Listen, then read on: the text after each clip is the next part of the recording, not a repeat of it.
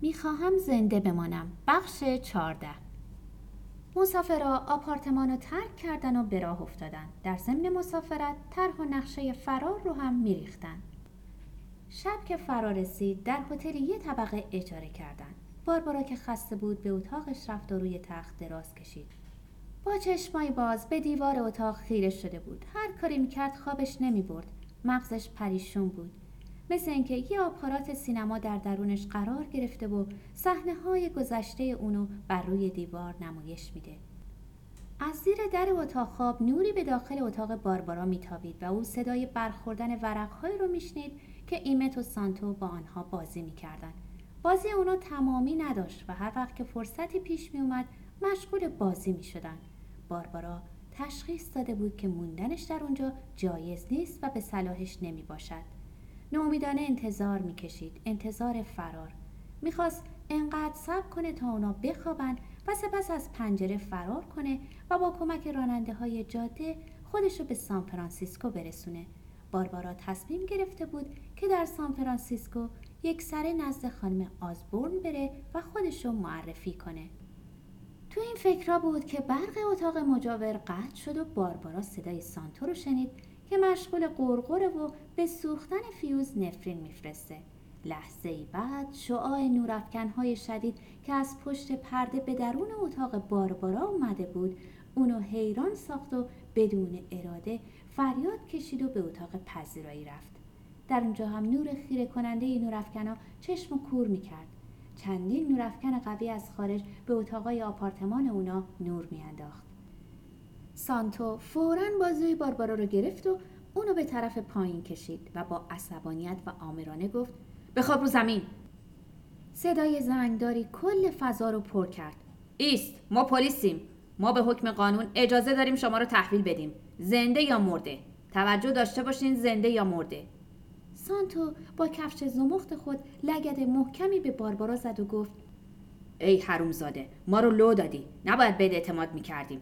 به خودت اجازه دادی به ما خیانت کنی. نور اتاق پر کرده بود. صدای یه صرفه از درون آمپلیفایری که در پارکینگ ساختمان قرار داشت به گوش رسید. صدا اختار می‌کرد. اگه شما قصد مقاومت ندارین به حرفای من گوش کنید و یکی یکی خارج بشین. من نام شما رو می‌خونم و نام هر کس که خونده میشه بیاد بیرون. ایمت پرکینز. دستا رو پشت سر قفل کن و بیرون بیا. صدا دوباره تکرار کرد. ایمت پرکینز. ایمت سریع بلند شد و در همون حال گفت من تسلیمم من هیچ مقاومتی نمی کنم و سپس به سوی همسفرانش برگشت و گفت جانی باربارا تا ملاقات بعدی خدافز من فکر می کنم خیلی زود همدیگه رو ببینیم. فعلا خدافز باربارا می‌خواست جواب ایمتو بده ولی نمی‌تونست. سانتو باهاش گلاویز شده بود. باربارا می‌خواست خودش رو آزاد کنه. از چشمای سانتو خون میبارید و مثل این بود که می‌خواد باربارا رو بکشه. باربارا خودش رو خلاص کرد و زمزمه کنان گفت ولم کن از من چی می‌خوای؟ سانتو پرسید چرا اونا رو با خودت اینجا آوردی؟ باربارا با خودخوری پاسخ داد برای اینکه چند تا کارت دعوت رنگی داشتم می‌خواستم یه جوری از اونها استفاده کنم. وقتی سانتو به اون حمله ور شد باربارا به سرعت بلند شد تا خودش رو از جلوی اون دور کنه. لگد سانتو به پهلوی باربارا خورد و نفسش رو بند آورد. هنوز نفسش جا نیامده بود که سانتو مچ پای اونو گرفت و اونو بر زمین زد. درد باربارا زیاد شد و نتونست فرار کنه. سانتو زانوهاشو روی دو بازوی باربارا فشرد و در حالی که روی سینه اون نشسته بود مرتبا به اون مشت و سیلی می‌زد.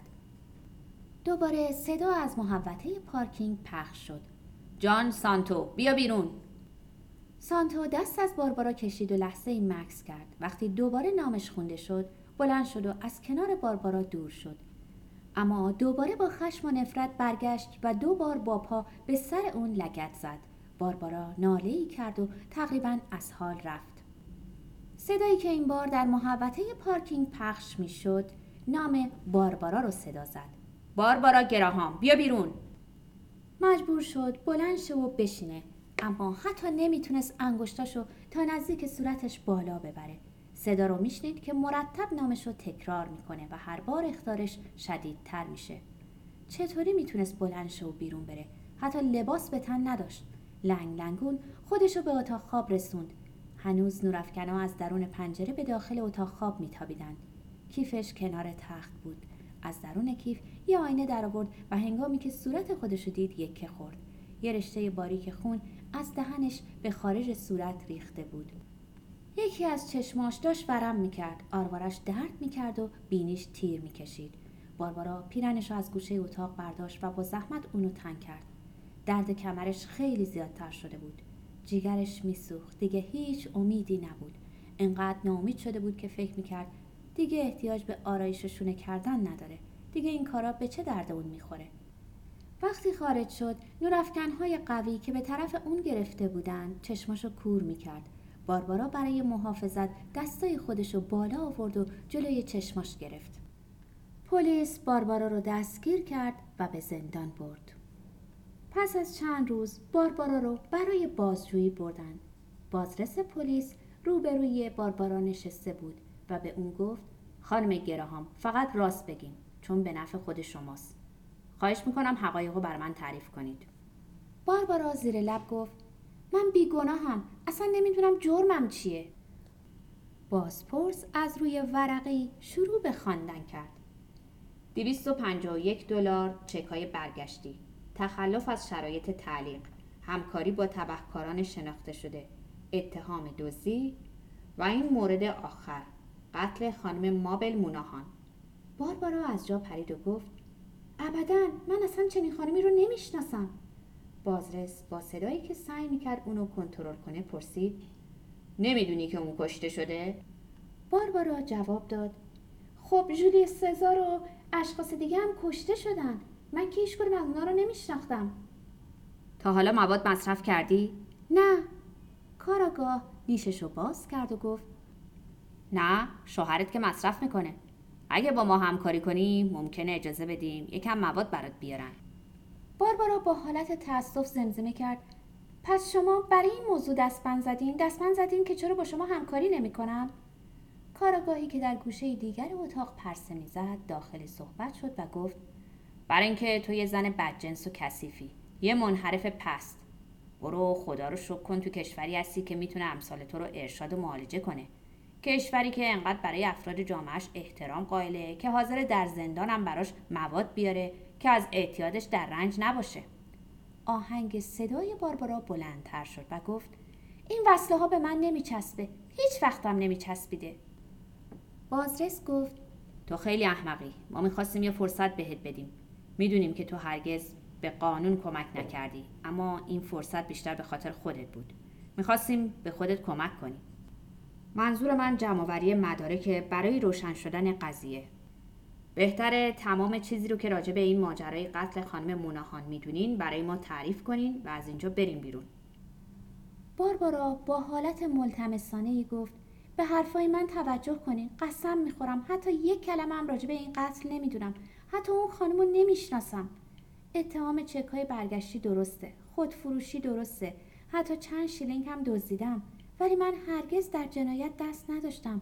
من هیچ وقت از این کارا نمی کنم کاراگاه بددهن موهای باربارا رو از پشت سرش گرفت و کشید و عکسی رو جلوی چشمش آورد و گفت بیا اینو خوب تماشا کن. این خانمو نمی‌شناسی؟ باربارا گریه کنان گفت قسم می‌خورم قسم می‌خورم که تا حالا ندیدمش. من اصلا از این قتل هیچی نمی‌دونم. کاراگاه باربارا رو به باد کتک گرفت و تا می‌تونست اونو کتک زد تا جایی که باربارا از هوش رفت. بازرس و کاراگاه از اون قطع امید کردند دیگه نمی‌تونستن ازش بازپرسی کنن. پس به زندان انتقالش دادند. ولی خبرنگاران مطبوعات از اون قطع امید نکرده بودند و بازار خودشونو با اون گرم می‌کردن. در میان خبرنگاران اد مونتگمری از همه بیشتر به اون بند کرده بود. به نظر می رسید که از اون یه نفرت دیرینه داره. از نوشته های اون چنین برمی اومد داستان هایی می ساخت که خیلی شیرین و سرگرم کننده بودند. در لابلای اون داستان ها باربارا رو موجودی بیره سادیستی و بیعاطفه معرفی می کرد موجودی که پلیس نظیرش رو ندیده بود و از سالها قبل تا اون موقع هیچ جنایتکاری به اون بدتینتی نمیشناخت. اون حتی از تمام همکاران مرد خود هم بدتر بود.